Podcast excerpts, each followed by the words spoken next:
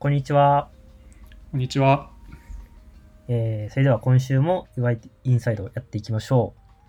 う。UIT インサイドはユーザーインターフェースとテクノロジーを愛する開発者のためのポッドキャストです。最新の Web 標準はもちろん、開発フレームワークの変遷や UI、UX に関することまで様々なフロントエンドの情報をキャッチアップできるポッドキャストをお送りしております。えー、Twitter でのハッシュタグは、シャープ UIT アンダースコアインサイド。エピソードのご意見やご感想、リクエストなどもぜひぜひご気軽にツイートしてください。えー今回はですね、パーソナリティは私、玉田と、えー同じく UIT 所属の藤井さんを今回はお招きしてお送りしたいと思います。えーそれでは藤井さん、よろしくお願いします。はい、よろしくお願いします。それでは今回 UIT インサイド初参加の藤井さんに自己紹介をしてもらいたいですね。よろしいでしょうか？はい、UIT 室に所属しています藤井と申します。私は2016年の8月に入社しまして、それ以来、まあ、主にえっと LINE 内でえっと動作するファミリーサービスの Web フロントエンドの開発に携わってきました。でそれ以外にもえっと LINE アットの CMS の開発なども開発に携わっています。はい、よろしくお願いします。はい、よろしくお願いします。今日、藤井さんにお伺いするビジュアルレグレッションのテーマについてちょっとお話しいただきたいと思います。藤井さんは、え去年の年末に LINE のお年玉の、えーとまあ、プロジェクトに携わっておりまして、その UIT 作業をされておりました。で、まあ、その内容はエンジニアブログにも結構詳しく紹介されているんですけども、改めてその LINE のお年玉のえー内容についてちょっとご紹介いただけないでしょうか。はい、えっ、と、LINE のお年玉は、えっ、と、毎年年末年始に行われているキャンペーンでして、今年で、えっ、と、4年目の実施となります。と、まあ、案件の特徴としては、えっ、と、毎年非常にタイトなスケジュールの中で、えっと、スピードを重視した開発が求められるような案件となっています。はあ、はい。じゃあ結構割とそうですね結構 LINE としては珍しくすごい締め切りがもう絶対動かせないっていうね。あの、もう1月1日のリリースがもう確定してるので、そうですよねまあ、もう何が何でもそこに間に合わせないといけないってはいうような案件になってますね。はい。結構じゃあスピード重視で開発されているっていうことですね。そうですね。はい。結構なんかあのスポット的なあの、まあ、案件になるんでコードのリーダビリティよりも、まあ、あのスピードを重視したような開発を、まあ、毎年してるっていうような感じになってます。はい、なるほど。で、えっと、その LINE のお年玉のまあ開発を進めていく上で、今年の開発ではビジュアルレグレッションのテストを導入されたということなんですけれども、まあ、まずビジュアルレグレッションのテストについてちょっと紹介してもらえないでしょうか。はい、とビジュアルレグレーションテストっていうのは、まあ、画像をベースとしたテスト手法でしてあらかじめあの正解となる画像を用意しておいてそれと、えっと、実際にアプリケーションを実行した際のえっと、スナップショットを撮影して、まあ、それら2つの画像の画像を、えっと、ピクセル単位で、まあ、あの色情報を比較していくっていうものになります。そのピクセルの色情報に、えっと、差分があると、まあ、それをあの視覚的に分かりやすい形で、まあ、どこに差分があるのかっていうのが分かりやすい形で、まあ、エラーとして出力してくれるみたいなテストになっています。そうですね、 visual regression、結構その色差分っていうのをちょっと、まあ、言葉だと分かりづらいかもしれないんですけども、まあ、画像は、あの、後で show note に貼るとして、2つの、えーパターンの画像を比較して、まあ、差分があったところをこう赤く強調するみたいな感じで、えー今回は入れるっていう形になってるんですね。そうですね。じゃあ結構、なんていうんですかね、ななんかこのスピード重視っていう、はい、そうですね。開発とこの visual regression テスト結構矛盾してるなって最初思ったんですけども、なんか導入を決めたきっかけみたいなのってあったりしますか？そうですね。一応まあ導入の経緯としてはあのこの案件の特徴としてはあの本当にもうリリース直前まであのいつも仕様の変更とかあとデザインの変更というのが行われていてで、まあ、どこかあのコードを修正するたんびに、まあ、他のページで、まあ、デグレが起きてないかっていうのを、まあ、確認する必要があると思うんですけど他のページっていうのがそのランディングページのパターンっていうのが、まあ、ものすごい多くてですね、あのまあ今年のケースだと多分、えっと数十ぐらいランディングページの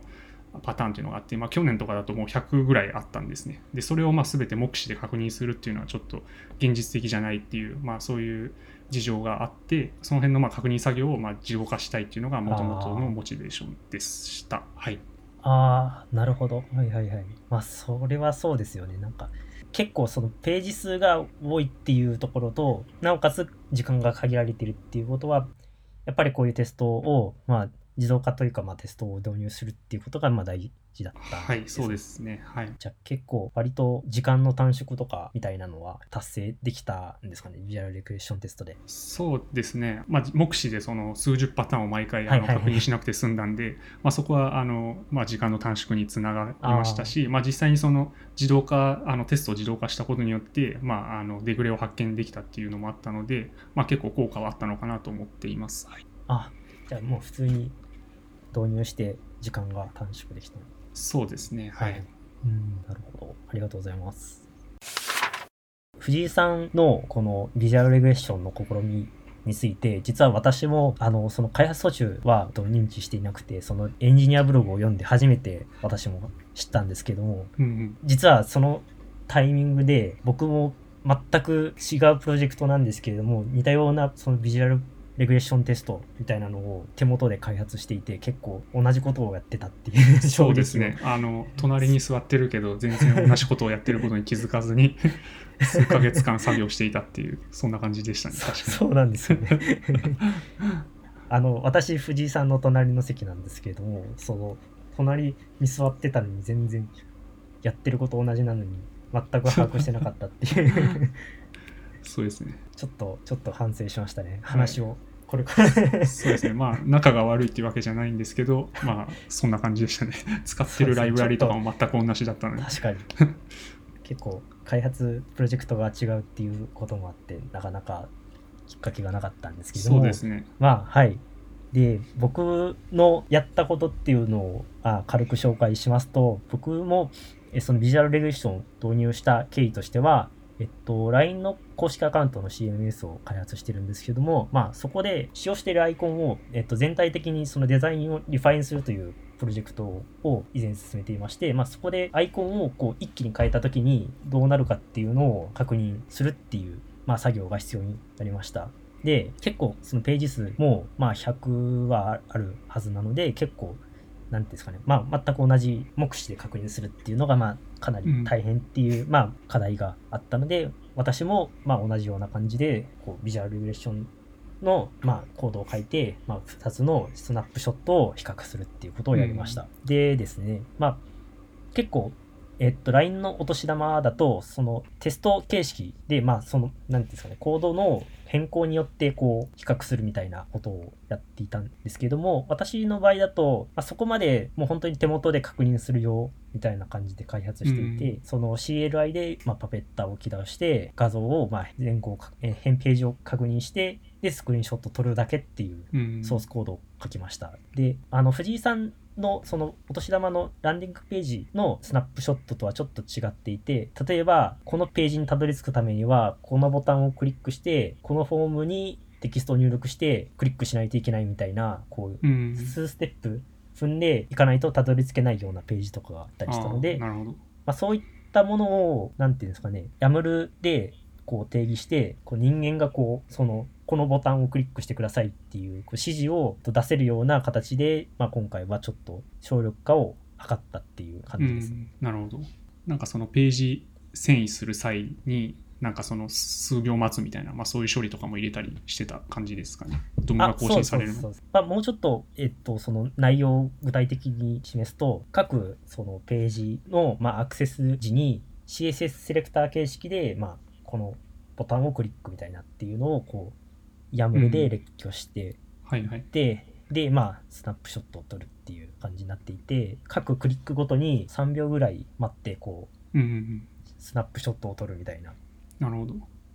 感じにしましたね。はいはい。なんで、結構最終的にスナップショット数200ぐらいはいったと思うんですけども、まあ、それをこう、後でその人間が画像を確認するだけで、まあ、変化を確認するっていうことができるようになったっていう。うんそうですね。私も結構、これで助かりましたね。うん。そうですよね。この私たち2人ともその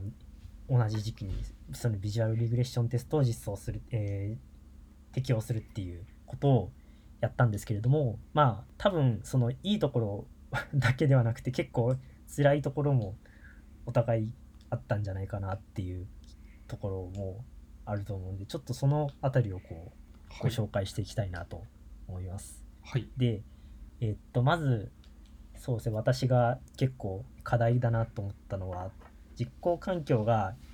今のところまあパペッタパペッティアなので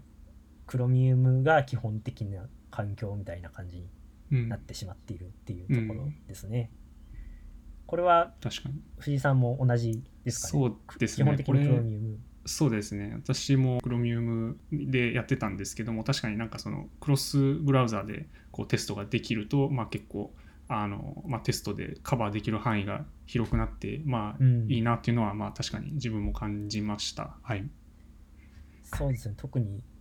LINE のお年玉だと、まあ、そもそも LINE のアプリ内ブラウザそうですね。ですね。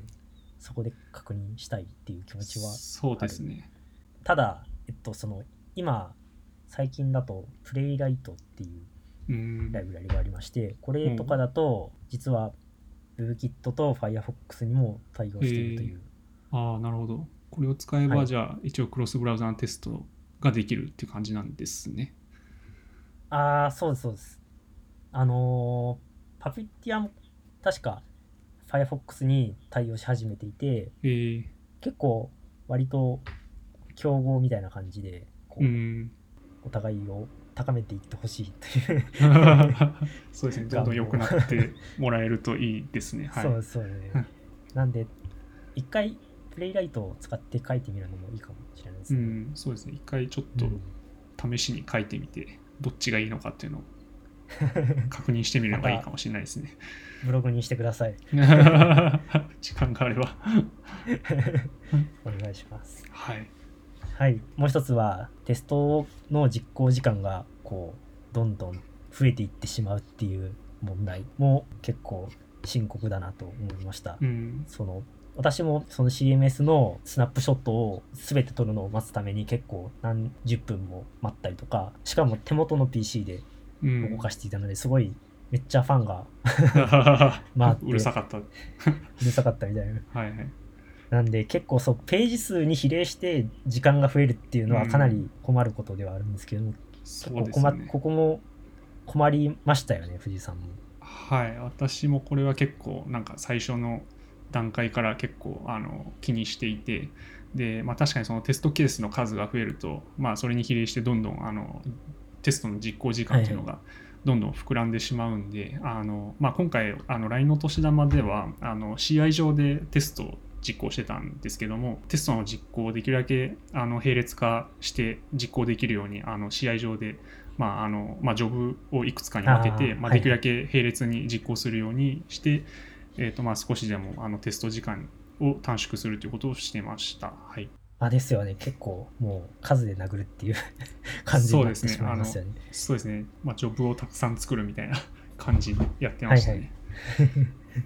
なんか玉田さんまの場合だとあれですよね、なんかセットタイムアウトとか入れて3秒間待つみたいなのを結構いっぱい入れてた感じなんですよね。あいやそれも結構大きな問題でして、うん。ボタンを押してからすぐに遷移できるとは限らなくて結構うん。待たないといけなかったりしかもそれはそのタイミングによってなんかこう待ったり待たなかったりみたいな感じなのでなかなかこう時間を読むのが難しかったうりん。して、まあ、結局こう長めに見積もって全部3秒みたいなう感じしてしまったので、そういうコードがどんどん増えると結構きついですよね。そうしかもこのタイミングで次のステップ実行みたいなのってなかなか外からは分かりづらいところなのでうん。結構困りましたね。ううんん。なんか私もあの、まあ、ちょっと似たような話であの、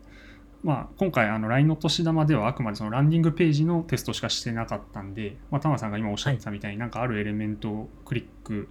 した時に、まあ、その DOM の更新を待つためになんかセットタイムアウト3秒みたいななんかそういうコードは、まあ、書いてなかったんですけども、はい。そのランディングページが表示されたタイミングっていうのを検知する必要があってでそれをもともと玉さんがおっしゃってたみたいにセットタイムアウトでやってたんですね。ただなんかあの後でちょっと調べて分かったんですけどなんかペパティアの、まあ、ナビゲーションする API いくつかあると思うんですけど、はいまあ、ああいう API のオプションに、えーとまあ、wait until っていう、まあ、オプションを指定することができて、ああ、はいはい。でそこになんかあの、まあ、ブラウザが発火するなんか DOM コンテントローディットとか、まあ、ロードみたいなイベントを指定することができるんですけど、まあ、なんかそれ以外にもあの、まあ、いくつか指定できるものがあってで今回あの LINE のお年玉ではネットワークアイドルゼロっていうオプションを指定してました。でこれはえっと何かっていうとあの、まあ、500ミリ秒の間とネットワークコネクションが一つもなかった場合に、えーナビゲーションを終了したとみなすみたいな、まあ、そういうオプションなんですけどあまあ、これをえー指定する、したんですね。で、一応数ヶ月間これで運用したんですけど、まあ、ここが原因でテストが失敗したことはまあ一度もなかったんで、まあ、結構うまく運用できたかなと思ってます。はい。ああ、なるほど。うん、あ、そっか、ネットワーク起因だと、もう普通にそのネットワークアイドルゼロ。そうですね。はい。しかも500ミリ秒待ってくれるそうです、そうです。ね。でこれ以外にもなんか他にもいくつかあって、なんかなんだっけな、ネットワークアイドルなんか1とか2とかっていうのがあって、それだと500ミリ秒の間にネットワークコネクションがなんか1つか2つになったら、えっとうんナビゲーションを終了したとみなすみたいな、そういうオプションもなんかあるっぽかったです。はい。あ、それは知らなかった。そうです。普通にネットワークを待つっていうことが多分大変ですよね。普通にこれで。うんまあそうですすよね。うんはい。玉田さんのケースももしかしたらこれでいけるのかもしれないですね。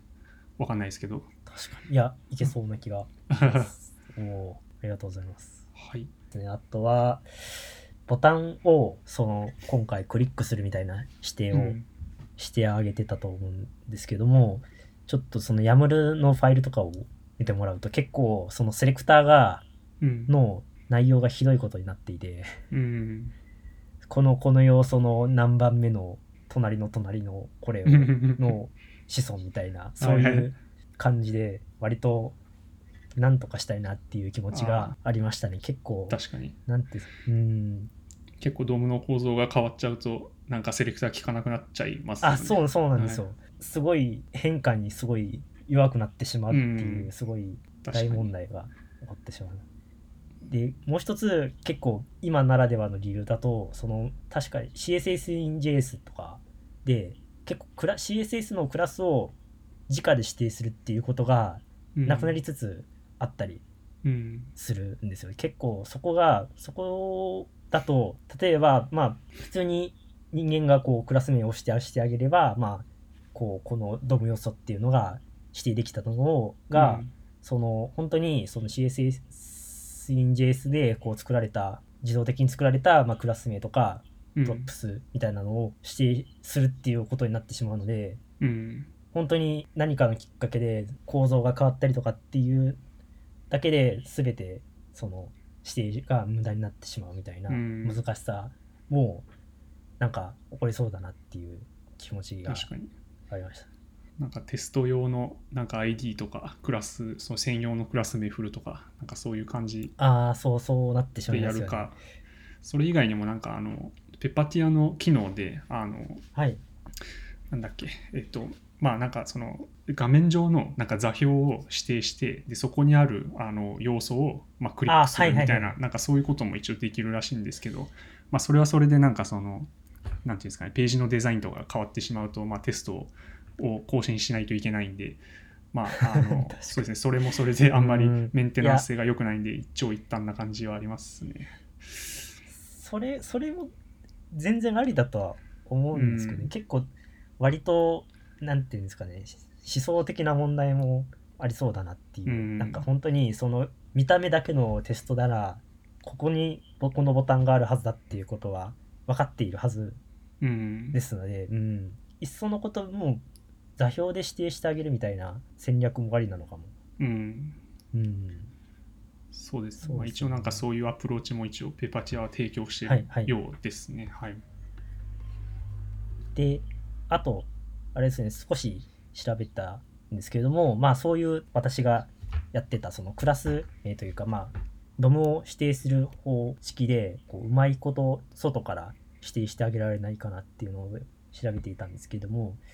まあ、例えば、えっと、サイプレスっていうライブラリがありましてうん。サイプレスもすごい優秀なその E2E テストのライブラリなんですけどもそこも結構そのベストプラクティスっていうページがありまして、そこで DOM をこううまい具合に指定する方法みたいなのを紹介されていまして、えあそこを見ると、やっぱりその名前をつけてくあげてくださいっていう感じになっていますね。えーただ、そのクラス名ではなくて、サイプレスの場合だと、データ CY っていうプロパティをこう与えてあげるみたいなのが、まあ、良いですよっていううんことが指定されてますね。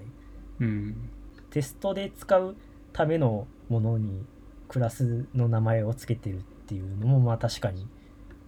そのそのためだけにクラスが増えるっていうのもなんか、うんそうですね、ん。まあなんか悩みどころそういうではありますね。そういうところそういう現場もなんか今まで見たことあるんですけどそうですね。確かに。うん。まあ確かにデータアトリビュートで指定してあげるっていうのがなんか良さそうな感じは確かにありますね。うんまああとはそうですね。結構なんか、なんか ID を管理するのとか結構難しかったりしそうですけどね。なんかそのあカスタムアトリビュートを そのいろんなところに振っていくとその被らないようにしないといけないんで。あー。その辺どうどうやってるのかなって思いますけど。それはかなり困難な。うん。なんかどういうルールでそういうアトリビュートをつけていくのかちょっと気になりますね。うーん、それはまたあれですかね、ベムに回帰するうん。ベムみたいな命名ルールみたいなの。自動でつけてほしいですね、そこ。そうですね。確かに。なんかちょっと大変そう。うん。うん。あ他に藤井さんはなんかこう問題点みたいなのってありました？はい、えっ、とまあいくつか問題があってですね、えっ、とまあそのビジュアルリグレーションテストを実施するにあたって、えっ、とまあその テストが難しかった UI っていうのがまあありまして、まあそれは何かというとお年玉のあのダッシュボードなんですけども、はい。となんで難しかったかっていうと、まあ、あのダッシュボードにはあのアニメーションを使っていて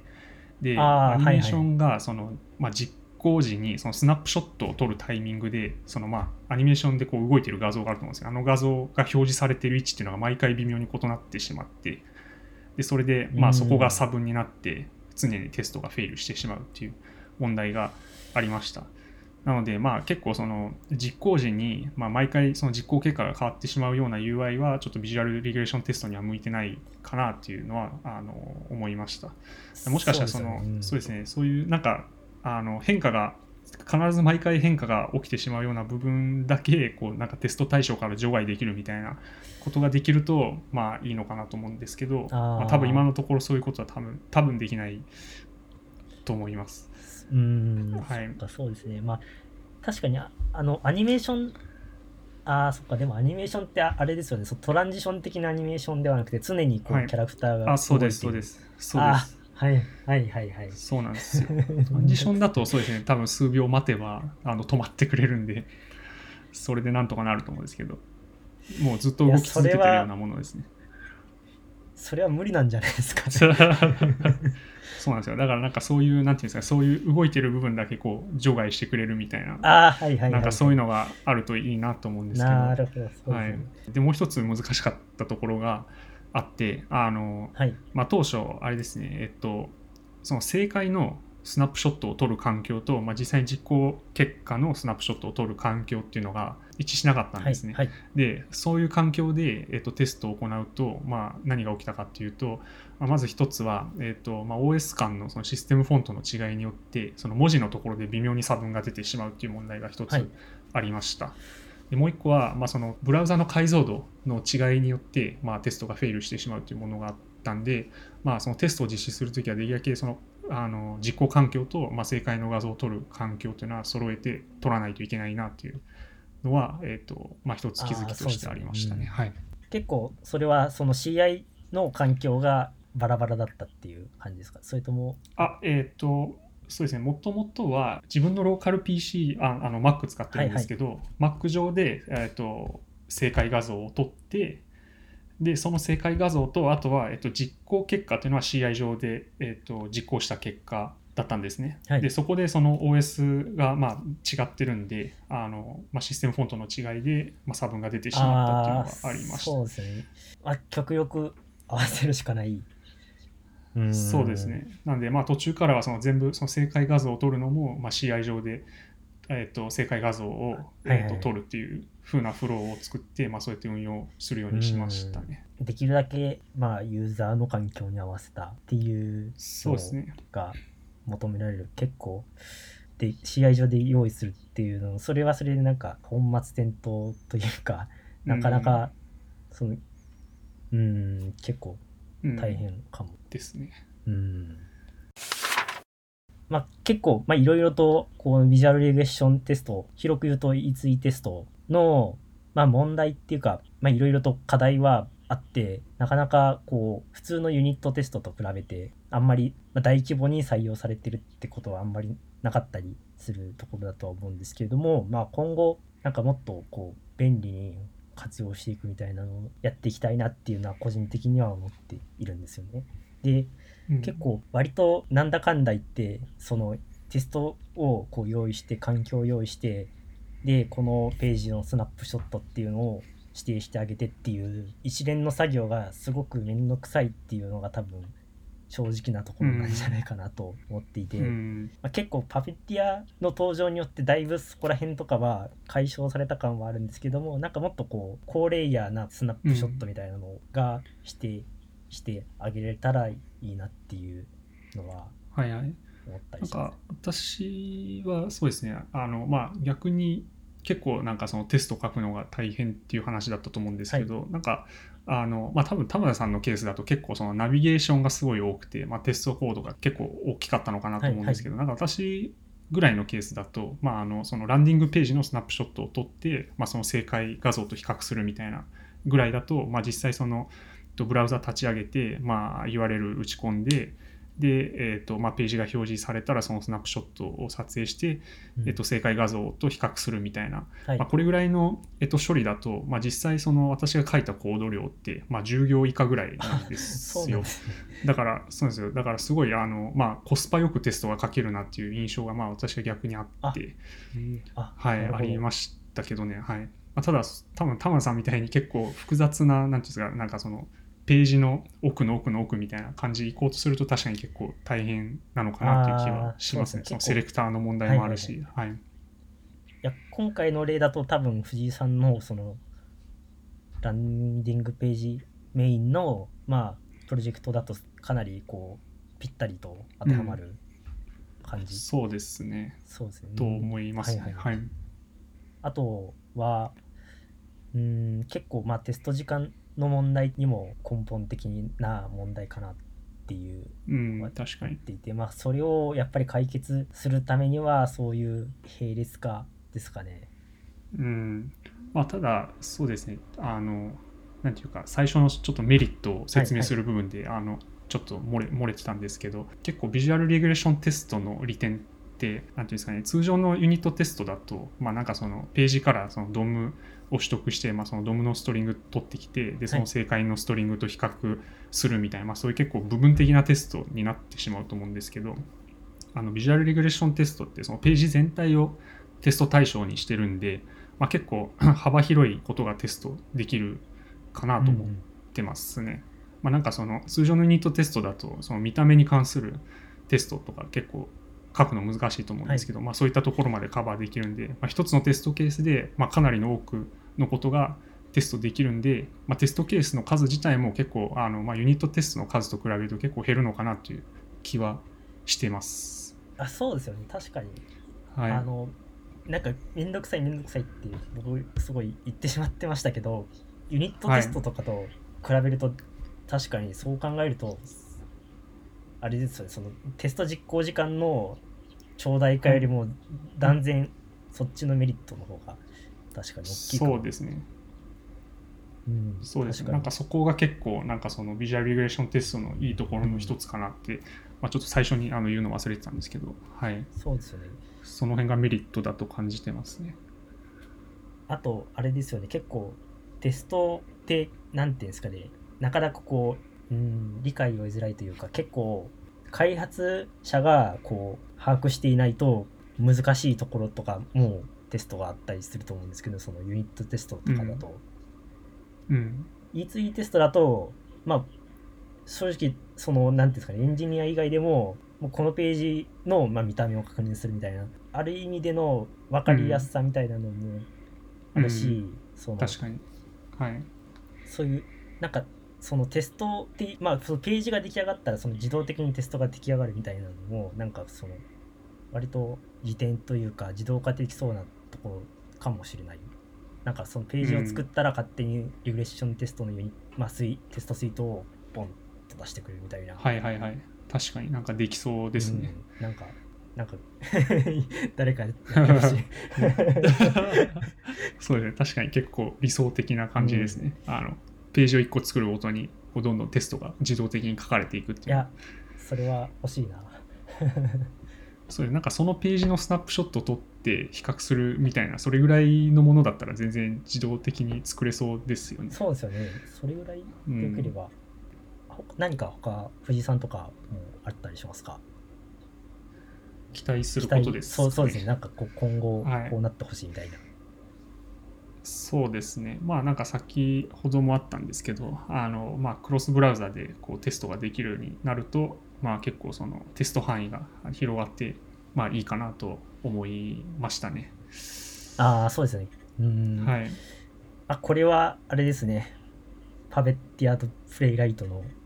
今後に期待みたいなそうですね。はい。期待したいです。割とそのブラウザだけではないかもしれないですね。結構この問題はそのそれこそはいはい。その iOS か Android かみたいな問題もありますし、そのフォントの問題とかも確かに。それを全部そうですね。ひっくるめてやれると。そうですね。確かにフォントの問題はどうしても起きちゃいますよね。クロスブラウザでやると微妙にこうフォントに違いが出てフェイルしてしまうっていう問題が多分今今の今のものだと多分そういう感じになってしまうんで、その辺もちゃんと考慮できるようになってるといいですね。はい。全てのユーザー環境、Windows、Mac、iOS、Android 全部でみたいな。そうですね。理想理想理ですね。想理想ですね。まあ、あとはなんかさっきも言ったんですけど、まあ、そのアニメーションがあるところとか結構あの現時点のビジュアルリグレッションテストあーはいはい。でどうしてもテストが難しい部分ありましたね。はなんかその部分的にこうテスト対象から除外するみたいな、うん。まあ、そういうことができると結構いいなっていうのはありますかね。そうですね。そこ機械的にできないかなとは思いますね。なるほど。うん。まあなんか手でやってもいいかもしれないですけどなんかこうわかんないですけど座標ではいはい。なんか00からなんか何々までこの部分このエリアはあピクセルの比較をはい行わないみたいな、なんかそんな感じでもいいかなと思ってるんですけど、なんかそんな感じの機能があれば、そんななかなかアニメーションマシマシみたいな結構特殊だとは思いますしうん、この一部分だけみたいな感じそうですね。で除外してあげれば十分かも。うん確かに。あはい。わかりました。ありがとうございます。はい。というわけで、えー今回はビジュアルレグレッションテストをテーマに、えー、E2E テストのまあ様々な課題や今後の期待についてお送りしました、